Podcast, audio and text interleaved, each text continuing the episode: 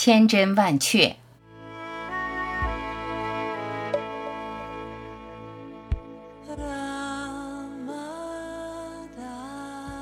除非你全情投入，否则很难不陷入烦恼中，否则妄念总有机会借机骚扰你。不平静的心就会顺着烦恼蔓延。如果你的觉察力不够，警觉心不够，你就越来越躁动。想要快乐，就要全情投入，无论做什么，无论经验什么，都要全心全意经验它，哪怕最小最微不足道的，也要认真投入，沉浸其中。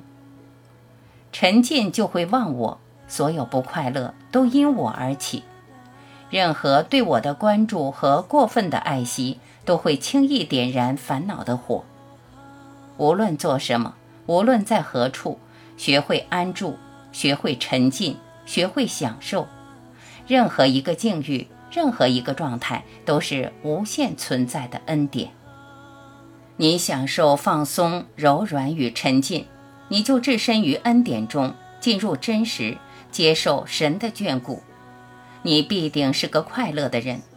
你觉得煎熬，你感觉难过，时间漫长，全因你无法享受沉浸其中。